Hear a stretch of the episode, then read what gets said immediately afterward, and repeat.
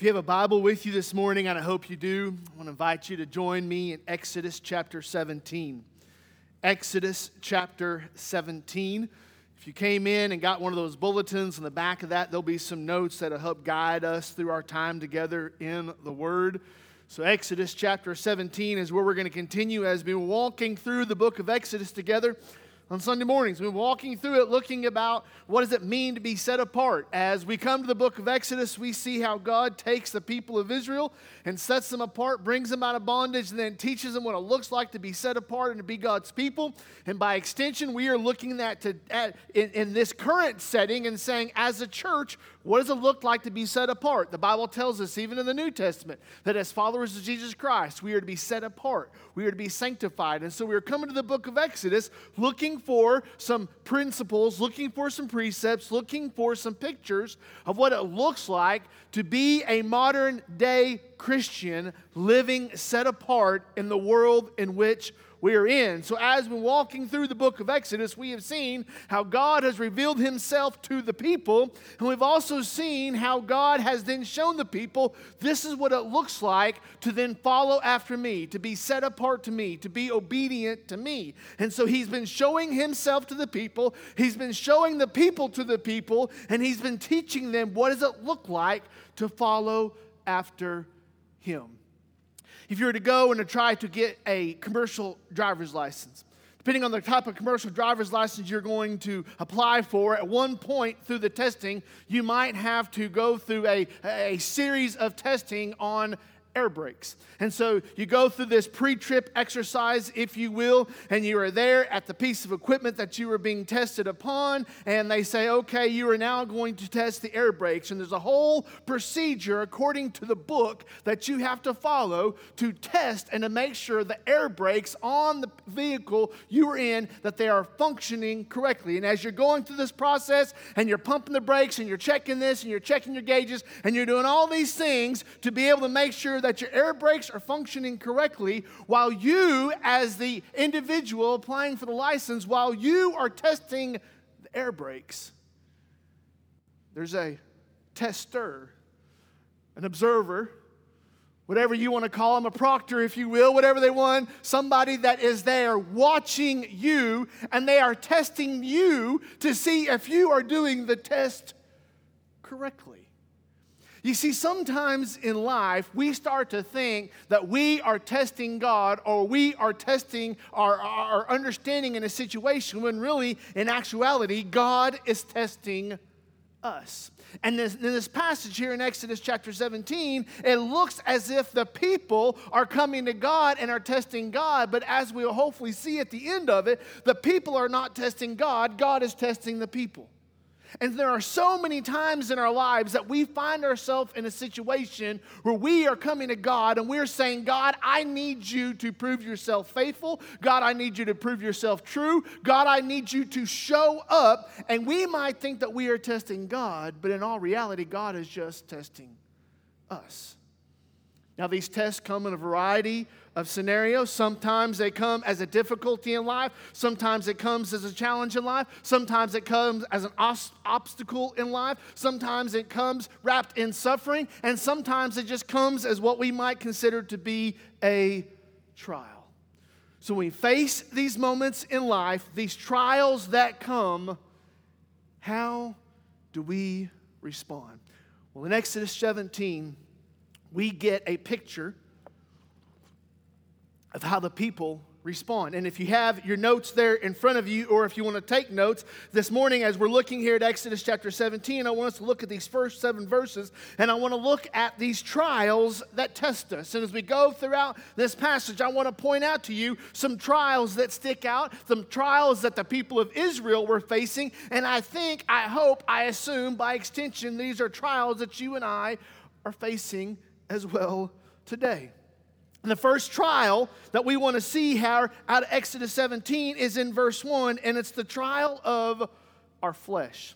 The trial of our flesh. Now, if you remember the setting and if you remember where we're at in the story, the people have left Egypt. They've already crossed the Red Sea. They got in the, in the wilderness, the Sinai Peninsula, if you will. They're making the way down from the Red Sea all the way down to Mount Sinai. And they're going to get down there in Exodus 19 where we're going to see the Ten Commandments. And so they're, they're on their way down there. But as they leave and they leave the Red Sea, remember they go three days they go three days in the desert, they didn't have any water. And they said, Oh, there's some water here, but it's bitter and we can't drink it. And so Moses threw the log in the water, the water became sweet. A few days after that, then they said, Now we're hungry. And if you go back to Exodus 16, you see where God said, Okay, I'm going to provide quail, and then I'm going to provide manna. And at the end of Exodus 16, it says that all the people of Israel ate manna every single day for the next 40 years until they move into the promised land. So here's the scenario that it sets up. We don't know exactly a, a, date on the calendar. I can say that that was Sunday and now this is Monday, but the picture is as they are moved. If you look there in verse 1, it says, All the congregation of the people of Israel moved from the wilderness of sin by stages according to the commandment of the Lord and camped at Rephidim. But there was no water for the people to drink. So here's how Moses, as he is giving us this narrative, this is how this looks. The people are camped, and you, if you go back and you read in Scripture, what would happen is, is that during the day there was a pillar or, or a cloud type figure that would lead them in the direction that God wanted them to go. At night there was a pillar of fire, and so when the when, when the cloud during the day, when the cloud would get up and move, the people would move, and the cloud stopped, the people stopped. And when God would then say, "I want you to move, I want you to stop, I want you to camp, I want you to be uh, in, in transition," and so God was the one that was directing them. So it tells us there in verse 1 that God was then directing them. So whatever God said, God said go to the right, they went to the right. If God said go to the left, they would go to the left. And in the midst of this, in verse 1, you see the people and they're following the direction that God had told them to go. And it says they got down there to Rephidim. God said, You're going to camp here at Rephidim. But then what does it say at the last part of verse 1? But there was no water for the people to drink. It sets up here in the story, it sets up a deja vu, if you will, going all the way back to Exodus 15. This idea that when the people got there, they, the first thing that Moses has said that they noticed about the place was there wasn't anything to drink. I don't know about you, but I sometimes wonder why would that be the first thing they would talk about? They wouldn't talk about the, the mountains, they wouldn't talk about the valleys, they wouldn't talk about the trees, they wouldn't talk about the soil, they wouldn't talk about the climate, they wouldn't talk about the presence of God or the absence of God, they wouldn't talk about anything. It was like the first thing they pointed out was the fact that there was not water. One of the commentaries that I read talked about that in, in this particular area, and it's hard for them to nail down exactly that this is the exact location from the Old Testament to the current time, but they said that general location that there were these wadis. Anybody understand what a, a, wadi is? If you go over to Africa, you'll have these wadis. And what these wadis are is during the winter, during the rainy season, they become streams. They become creeks, creeks. They become rivers. They become whatever you want it to be, and they become what they carry the water. But during the dry seasons, they dry up. And so it's just like a dry riverbed. So one commentator said is that most likely when the people they get there to Rephidim and they find themselves there and they see all of the what would look visually as all the evidence of water would be there and yet when they get there there is no water. And so that's why they said there was no water. Another idea is that when they get there the only thing they are focused on is them.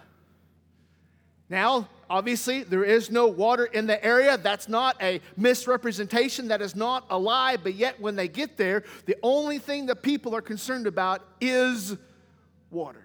It's like they had a hotel mentality. You know what I'm talking about when I say hotel mentality? You're on the road and you're traveling and you get to a place that you're going to lodge at for the evening and you go up and you pay the person the money. And used to they give you a key, now they just give you one of those cards. And now you go up to the room and you open the room. What is one of the first things you do when you go into that room?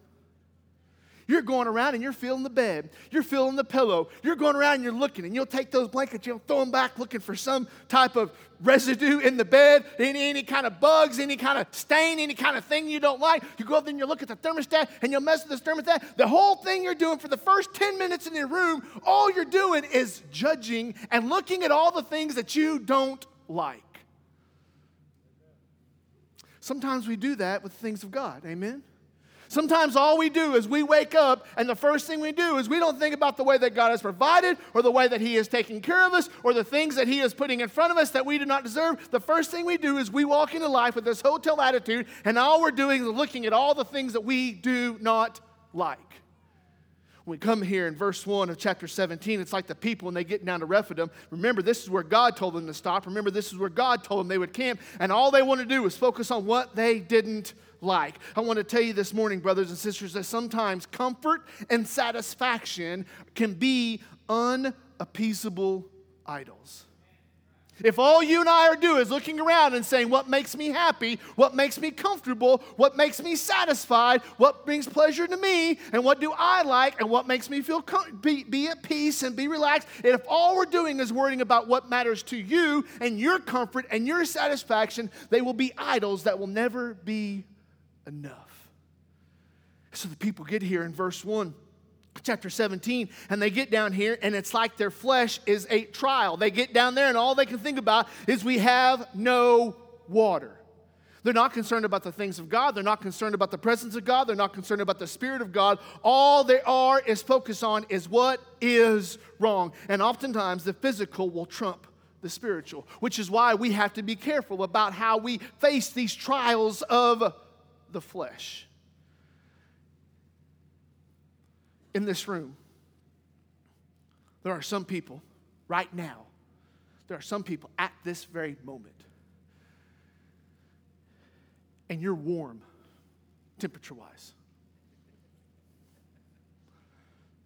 You're warm, and you're like, does the air conditioner not work? Golly, what's going on around here? You're warm. Some of you are having hot flashes, but some of you are just flat warm. There's some of you who are looking for a blankie because you're cold. And you're sitting there thinking to yourself, oh my gracious, they got like a cooler in here. You can hang meat in here. You're just cold. And all you're doing is thinking about, and you're shivering, and you're like, well, at least they'll keep me awake because I won't be able to keep my teeth. And all you're doing is thinking about how cold you are. You see, even in this room, there is a wide diversity of preferences. The problem is, is that when those preferences become priorities, when those priorities become idols, when those idols become rebellion against God. So you get here in chapter 17 and verse 1, and the people get down there where God told them to camp at Rephidim, and the next thing you know, their flesh becomes the first trial that they have to face. And many times in our lives, and many times in the daily day, the day-to-day grind, we find ourselves always battling our flesh. And there's another test that comes in verse 2. It says at the last part of verse 1, but there was no water for the people to drink. So then what does it say in verse 2? Typical Israelite people. Therefore, verse 2, therefore the people quarreled with Moses and said, Give us water to drink. And Moses said to them, Why do you quarrel with me? Why do you test the Lord. The people are coming to Moses and they notice they did not say, Moses, have you noticed it's a little bit dry?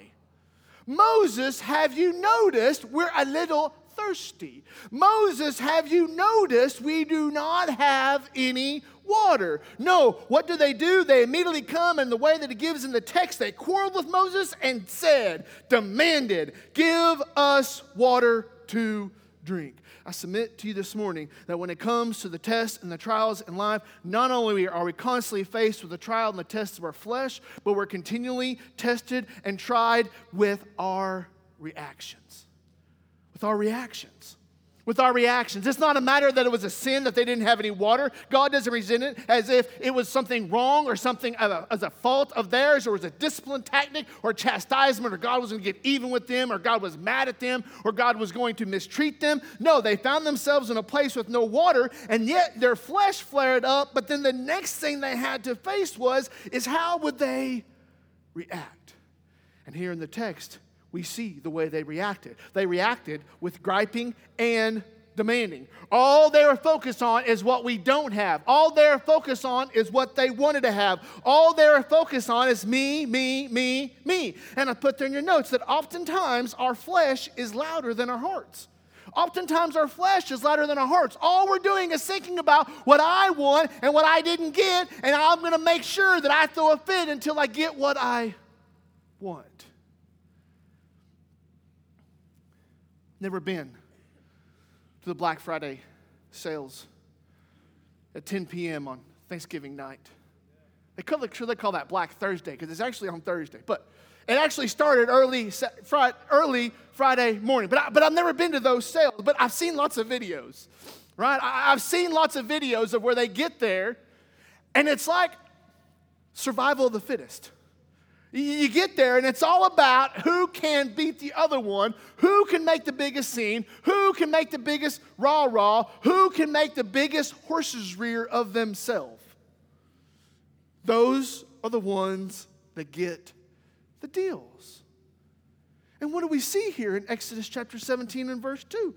The people come to Moses and they don't ask a question, they don't raise a, a, a curiosity. They come to Moses and say, Moses! Give us water. You ever do that with God? You come to God and you say, God, I deserve this. God, I'm owed this. God, why do they get that and I don't get that? we start to come and we start to let the flesh begin to take over and the flesh begins to control and the flesh begins to drive our attitudes and begins to drive our priorities. The next thing you know, that our, our flesh then begins to inform our reactions.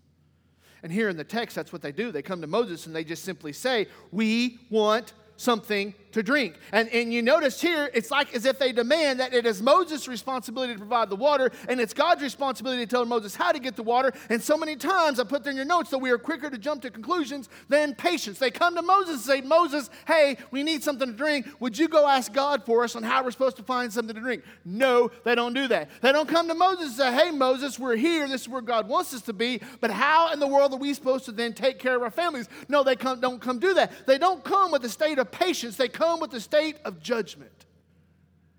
And, brothers and sisters, so many times we come to God and we are quick to jump to judgment on what God is doing or what God isn't doing or what God should be doing. And our actions reveal our hearts, our actions reveal our flesh, our actions reveal truly who is driving our lives. Our reactions our reactions of how we respond, our reactions of how we react, our reactions. And it's a trial, it's a test that comes along. And here in the text in chapter 17 and verse 1, we see the trial of the flesh. And in, in verse 2, we see the trial of their reaction. But then in verse 3, notice Moses looks at them and says, Why do you test the Lord? Why do you quarrel against me? This is verse 2, the last part of verse 2. And then in verse 3, listen to what they do. It says, But the people thirsted there for water. And the people grumbled against Moses and said, Why do you bring us up out of Egypt to kill us and our children and our livestock with thirst? He is, the people are looking at Moses saying, No, Moses. We want water. You give us water. They can, it says it again there in verse 3 that they grumbled against Moses. Not only we deal with the trials of our flesh, we deal with the trials of our reactions, but then we deal so many times with the trials of our expectations. Of our expectations. So much of bitterness in life is because of misplaced expectations that were not met. You know, sometimes you walk into that motel room and you have this expectation. You think, by gosh, if I pay $35 for this motel room, it better be a nice motel room. You Used to. Used to do that. Not anymore. Not anymore. If you pay $35 for a hotel room, you know what you're getting. but the idea that you and I come in and we're like, well, uh, uh, by golly, if I did this, then that's what I want. And we build up expectations. If you say, hey, Pastor, we're going to take you to a five star restaurant, and we walk in and there's a big statue of Ronald McDonald sitting in the foyer, my expectations will not be met. But we build up these expectations, and when you and I get these expectations, whether realistic or not, then you and I start to respond and react and live off those expectations. And when those expectations aren't met, then we get discouraged and we get bitter and we just get gruntled, and we're looking for somebody to blame for our unmet expectations when we were the one that developed the expectations to begin with. So, here in the text, in verse 3 of chapter 17, the people are looking at Moses and they have these expectations. They went to Moses and said, Moses, and this is verse 1, there's no water. Verse 2, they quarreled with Moses and said, Give us water. Then Moses, at the end of verse 2, said, I- am not God. Why are you testing the Lord? But the then verse 3, the people are like, Oh, no, no, you didn't understand us. We said we wanted water. Remember, some years ago, they may even still be on TV. It's been a while since I watched regular television, but there used to be these commercials. J.G. Wentworth. Remember those commercials? And they were all about the fact that you were owed some type of settlement, you were getting some type of payout on that settlement, but that was your money and you wanted your money now. And the whole crutch of it was you go to J.G. Wentworth and they will get you your money now. And the idea that they said they were trying to instill is you should get what you want now. In other words, we deserve it and we want it now. You come to my house, our house, come to our house. There's a two year old.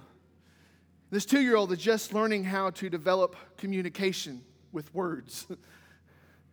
so sometimes it's wink, sometimes it's dink, Sometimes it's some variation of that, but that two year old will come in the kitchen and be right there next to the fridge, and he knows that in the fridge is his sippy cup. And he knows that he wants that sippy cup.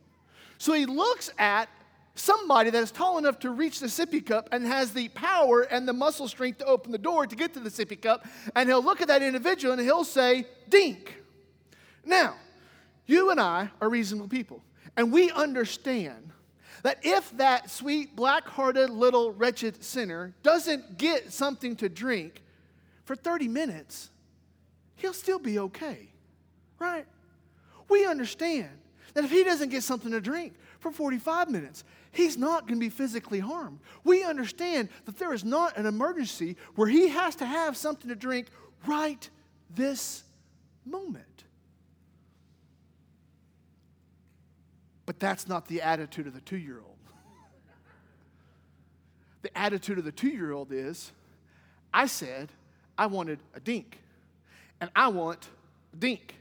And if you don't get me my dink, I'm gonna sit here and put it on auto repeat every five seconds. I want my dink, dink, dink, dink, dink until you get me my dink. I'm going to sit here because I have expectations that you do what I tell you to do, and you're going to do what I want you to do because I'm the kid and because I have the power of annoyance. But when you see that being played out, what is going on? That two year old has an expectation. And that parent or that adult or that older sibling in the room realizes that you know what? I can meet that expectation later or you know what? They don't need that expectation right now. In that position of maturity and in that position of a wider view of what is going on in the season of life you have a different perspective of what is going on than that two-year-old does. And yet that two-year-old the only thing that two-year-old is thinking about is that one sippy cup and what they want to dink the people here in Exodus chapter 17, all they could think about was they wanted a drink of water. And all it was was not, God, what are you doing in this moment? God, how are you teaching us in this moment? God, how are you going to provide for us in this moment? God, how we can be faithful in this moment? God, what do you want us to do in this moment? God, maybe you have something else in mind in this moment? God, hey, no, no, no. All they were thinking about is what I want, my expectations. We've got to be careful because we will sometimes develop and possess expectations that are not realistic. and expectations that we are imposing upon other people. And when those other people do not satisfy and meet our expectation, then we use that as ammunition to find fault and to hold a grudge against other people. Because we're starting with unmet expect or unrealistic, unfounded, unreasonable expectations.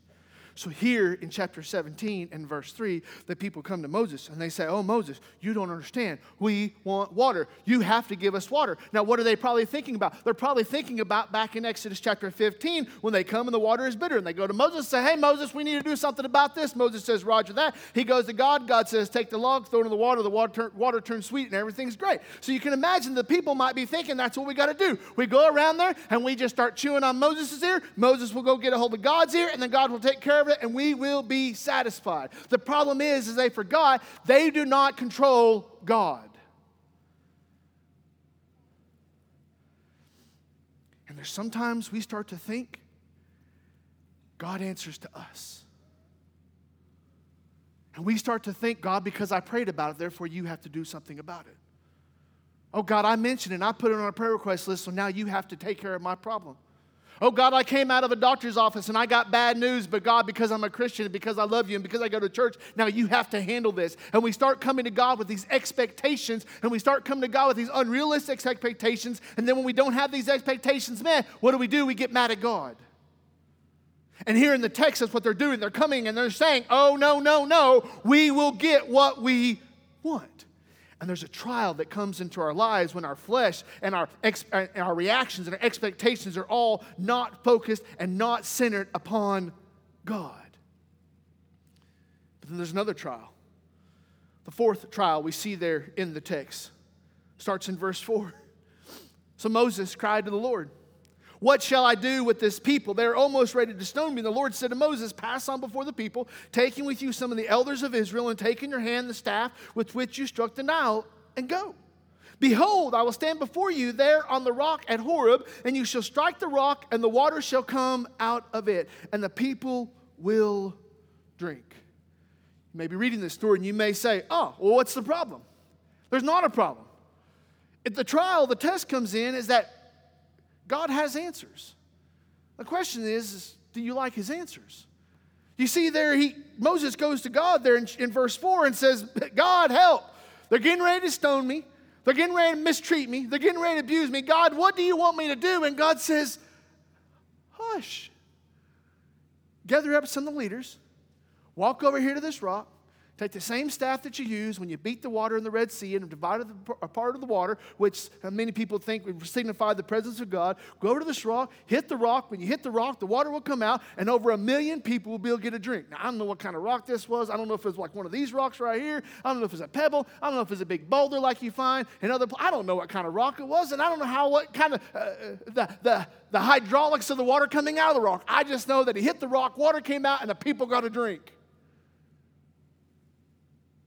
Wasn't that good news? Yeah, that's good news. But what does that mean? That means that God has an answer. That God has an answer. The problem is the people weren't concerned about the answer of God. The people were so concerned about the satisfaction they could get from God. They weren't looking for God, what is your answer to this problem? God is, what is your solution to this problem? They just wanted to say, God, we want you to satisfy our desires in the problem. And so you see here in verse 4 down through verse 6 that you see God gives his answers. Not only does God have a plan, but God has a purpose. God knew what they were needed, and God knew how he was going to provide for their need. And yet, so many times we start looking and saying, I'm not interested in God's answer, I want my answer. You ever get to that season of life? That you say, God, I'm going to tell you what I need, and I'm going to tell you how I need it, and I'm going to tell you what I want it to look like when you bring it to me. And we start getting so precise that we're not concerned about God giving us His answer, even though we realize that God has a plan and a purpose for our lives, and even though we realize that God's in charge of his life, and even though we realize that God knows what's going to happen five years from now in our lives, and even though we realize that God has a greater perspective, a more perfect perspective than we could ever have about our lives, and yet we go to God and we are not satisfied and willing to accept God's answer because we already have an answer that we want.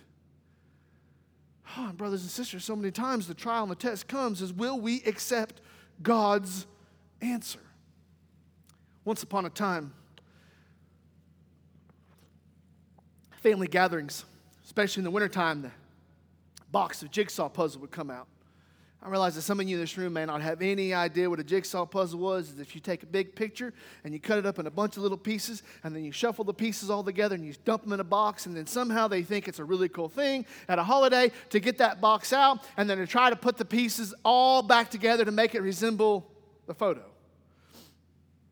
But when you get ready to do the jigsaw puzzle, you already know what the picture is supposed to look like, right? The picture is on the box. Now, if you did it the way I did it growing up, you always take the picture and you always set it up there on the side, and then you have all the pieces that are strung out there on the card table. And if you're really expert level, you got the 5,000 piece jigsaw puzzle, and you got it set out there, and you got the picture up, and what is the first thing you start doing? Corners and borders. That's right, corners and borders. I've got some jigsaw people in here, okay? So you go corners and borders, and then you start looking for color. You start matching color, right? And if it's a really wicked jigsaw puzzle, like three fourths of it is sky blue. I don't know why they sell those things. They should burn those things. But it's the idea, it's the idea that you already know what the picture is, but what is the point? The point is the process of putting the puzzle together. Now imagine God God knows what the picture of your life is going to be. God knows what the final picture is going to be. You and I have no clue, and so why not trust the person that sees the final picture to tell us how to put the pieces together? And yet we come into God and we start saying, Oh God, we don't, we're not willing to take your answers. God, we're not willing to accept your plan. God, we're not willing to accept your purpose. God, what you say is not enough for us. And so the people here in the text, not only were they out of water, and so they began to re- respond in the flesh and they reacted in an incorrect way, they had expectations. And then even God said what to do, it's like, who cares? Why? Because what does it say there in the text?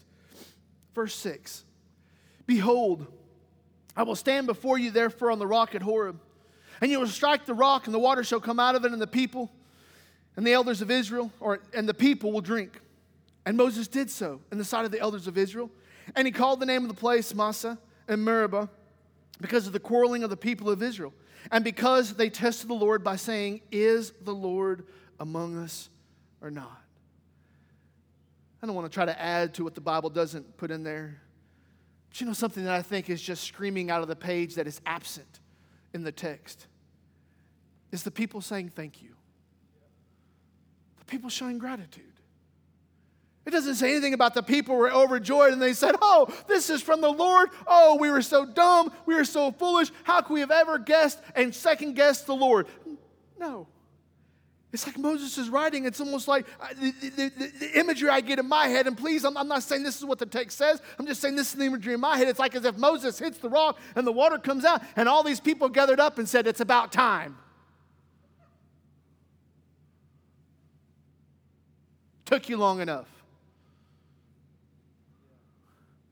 There's no word of gratitude, there's no word of thankfulness, there's no word humility, there's no word of submission. But what does Moses say about the scenario? In verse 7, he gives us the last trial that we often are tested with in life, and that is the trial of our faith. The trial of our faith. Look back up there at verse 7, how Moses writes. He says in verse, the last part of verse 6, and Moses did so in the sight of the elders of Israel. So he, he struck the rock, the water came out. But then instead of Moses focusing on what the, how the people responded, no. What does Moses focus on? It says, and he called the name of the place, or he called the name of the place Massah, which Massah means grumbling, it means discouragement, it means being unhappy. Meribah means to tempt or to test because of the quarreling of the people. So he comes in and he names this place. He renames this place because of the people's attitude. And so what is Moses highlighting? Moses is not highlighting the gratitude or the thankfulness of the people, he's highlighting the lack of faith in the people because of the quarreling of the people of Israel and because they tested the Lord by saying, Is the Lord among us or not? It says there in verse 7 because they tested the Lord. You look back up there in verse 2, at the last part of verse 2, when Moses is responding, and he says, Why do you test the Lord? It's as if the people are coming into this scenario in life and they're going to come and they're going to say, If God is real, then God, you do this. If God is real, then you must do that. And so many times in our daily lives, whether we do it that dramatic or not, we are like Gideon and we put out the fleece. And we come to God and say, God, we have something we want you to do, and we test God, and yet we don't understand and we fail to realize that oftentimes the testers were the ones being tested. Where do you get that from, Spence? Well, there in chapter 17, or, or, chapter 17, twice, it talks about the people testing God. But where is that idea of testing found elsewhere in the recent passage? You go back to chapter 16 and verse 4, it says, The Lord said to Moses, Behold, I'm about to rain bread from heaven for you, and all the people shall go out and gather a day's portion every day that I may test them. After he turns the water sweet, God makes them a deal there in chapter 15 and verse 25. And it says, The Lord made them a statute and a rule, and there he tested them, saying, If you will diligently listen to the voice of the Lord your God and do that which is right in your eyes and give ear to the commandments and keep his statutes, I will put none of the diseases on you that I put on the Egyptians, for I am the Lord your healer. What are you trying to say, Spence? I'm trying to say that so many times we face trials, we face obstacles, we face times of doubt, we face times of grief, we face times of sickness, we face times of grief, uh, uh, uh, of sorrow. We face these times because that God is using them to test our faith. And how many times do we face obstacles in life that it is not about our flesh, it's not about our reactions, it's not about our expectations, it's about our faith in God. And here in the text, you get to chapter 17, and that's what God is doing. Now, God is God come in and say, Let me tell you, Moses, let me, let me pull you over to the side, Moses. Let me tell you what all this is all about. No, he doesn't do that. But what we see God doing is God was able to provide the water from the rock at any time. God knew when he stopped him at Rephidim what was going to happen. God knew when the water was not there what the people were going to do. God knew what he had told the people he would do. God knew what he had already showed the people he'd do. God knew everything that he had already done in the people. He was just waiting to see would the people have faith in him. Just think about it. The people get there late at night and in Rephidim. Moses says, All right, we're going to stop here. We're going to camp. And so all the people, they unload their animals and, and they set up their tents. You can imagine the family. This is just all my paraphrase. You can imagine the families, they're tired and, and it's late at night. It's already dark. And they, and they get there and they bed down for the night. And you're that good Hebrew father. And you get up in the morning and you got your coffee or goat's milk, whatever they drink. And you get up and you get to the edge of the, the door of your tent and you look out. What do you see? Manna. Because at this point, God was providing manna every single morning. And you get up and you walk out of your tent, and out there, remember, it talks about looking like the dew, and as the dew would lift, and the manna would be left in its place. And you get out there and you, and you go down there, and, and there's the, the manna that's all over on the ground. It's that fine little wafer looking thing that tastes like honey. So you got your coffee, your goat's milk, and you go out there and you break you off a piece, and you're sitting there and you're eating, and you're like, oh man, this is good. This is a good life. See, back in Egypt, I'd be hauling clay for bricks about this time. Or back in Egypt, I would waking up to the sound of people being beaten for not making their brick quota. Uh, about this time, I'd be watching my kids leave to go get the straw and get the materials. And here I am, not a care in the world, got my coffee, and got my manna. He's sitting there and he's eating the manna. Finishes the goat milk, keeps eating some manna. And then he's like, I'm thirsty. I want something to drink. And you think up to this point, the reason why he's at where he's at geographically is because of God. The reason why he is coming out of the door of his tent is because of God. The reason why he has any possessions is because when he left Egypt, the Egyptians gave them all of their possessions just to get him out of their way. He's eating the manna off the ground because God had provided. He's drinking the coffee or the goat milk because God had provided. Everything he had was because God provided it. And yet, when he gets thirsty, none of that matters. Because all he can think about is what he demands of God. These trials will come to us. These temptations will come to us. This testing will come to us. Our flesh will be tested. Our reactions will be tested. Our expectations will be tested. Our answer, God's answers to us will be tested. Our faith will be tested. And in those moments, we might think that we are the ones doing the testing to God, but in the reality, in the greater scheme of things, God is doing the testing to us. So then, how do we take this passage, these verses here in chapter 17, and look at them through the grid of the three core values of this church. Three core values being building families, teaching the Bible, and being the church. How, how, do we look at this text in light of the core values of this church? They're at the bottom of your notes. I just got a few more, uh, few more ways that we can incorporate this, and we'll be done. The first thing is, is that faith is demonstrated in the home. Faith is demonstrated in the home. When we think about building families, when we think about to build families, when we think about that the family is at the center of what we should be doing as a church is to strengthen and to nurture and to lift up the family, we understand that this faith, you can come in here for one hour a week and you can be the most faithful person in the world. But the reality is, is your faith will truly be seen in who you are at home. Your faith is demonstrated at home. The people here in Exodus chapter 17, they were showing who they really were when they got thirsty. And by extension, so many times you and I are who we really are when we are at home.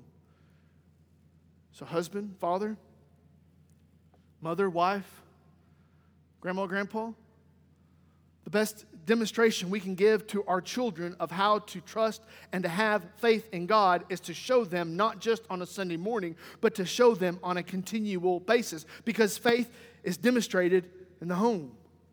And not just that, but then also think about the second part of this is that they didn't need water. When we think about the idea of teaching the Bible, why do we want to prioritize teaching the Bible? Because the Bible teaches us and the Bible shows us that the people didn't need water. The people needed faith. Well, no, Spence, that's not true. The people needed water. Yes, they needed water, but they couldn't produce water. They couldn't make water. They couldn't uh, create water. They needed faith that God would provide for them what they needed. You don't need a clean bill of health.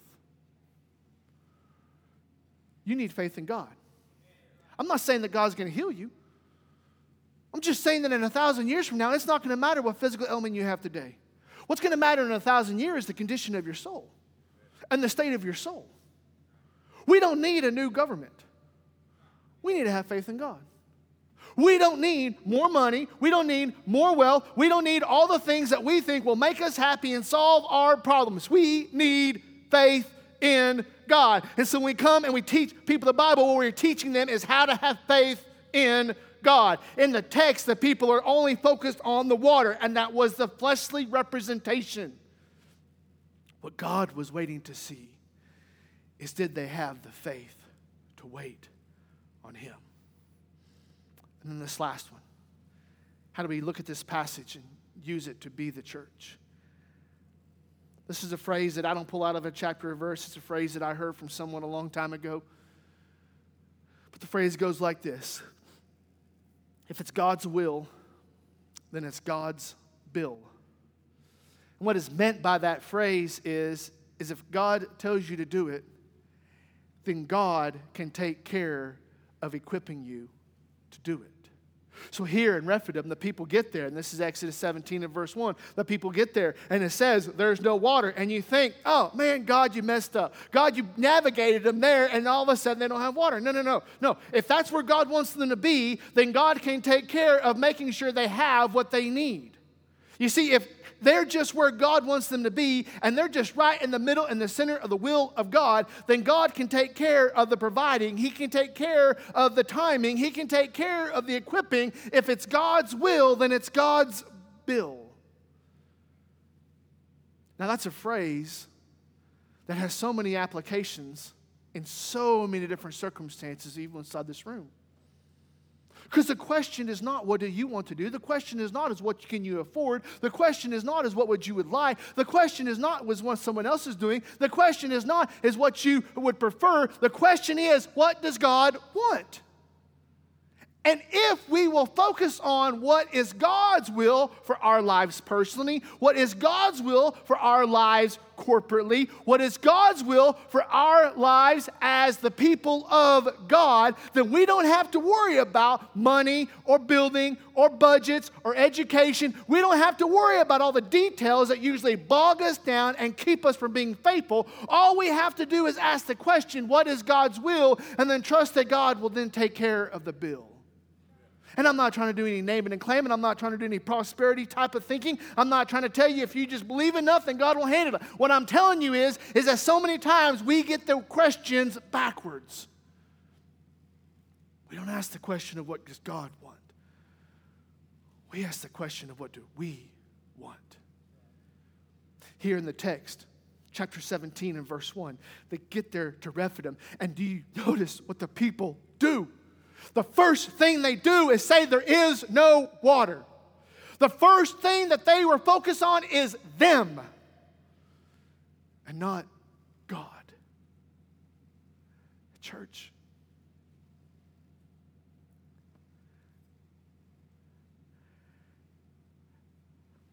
I'm not saying that you're not awesome. And I'm not saying you're not all that in a bag of chips. I'm not saying that all your ideas are bad. I'm not saying that you don't have anything to offer. What I am saying is that none of us, none of us have anything more important than the will of God. None of us. And so you get here into this text, and they get in a moment that there was a question. They were get in the moment that there was a need. They, they got in a moment where there was a lack. They, they got there in the moment with doubt. They got, they got in the moment of conflict. They got in the moment of a trial. They got in the moment of a testing. They got in a moment they weren't sure what to do. And they were there, and we will be there. We have been there. We will be there today. We will be there in the future. We will be there. But the question is when we get in that moment, what questions are we asking? God, what do you want? Or do what I want? I hope and I pray that we as a church, that when somebody is writing the ending of the story, like in chapter 17 and verse 7, as Moses is writing the end of the story of this scenario, if someone was to write the ending of the story of this church, they would not talk about our lack of faith. They would not talk about our testing of the Lord. They would not talk about our ungratitude. They would not talk about our bitterness. They would not talk about our fighting. They would not even talk about us. Because they would talk about our God.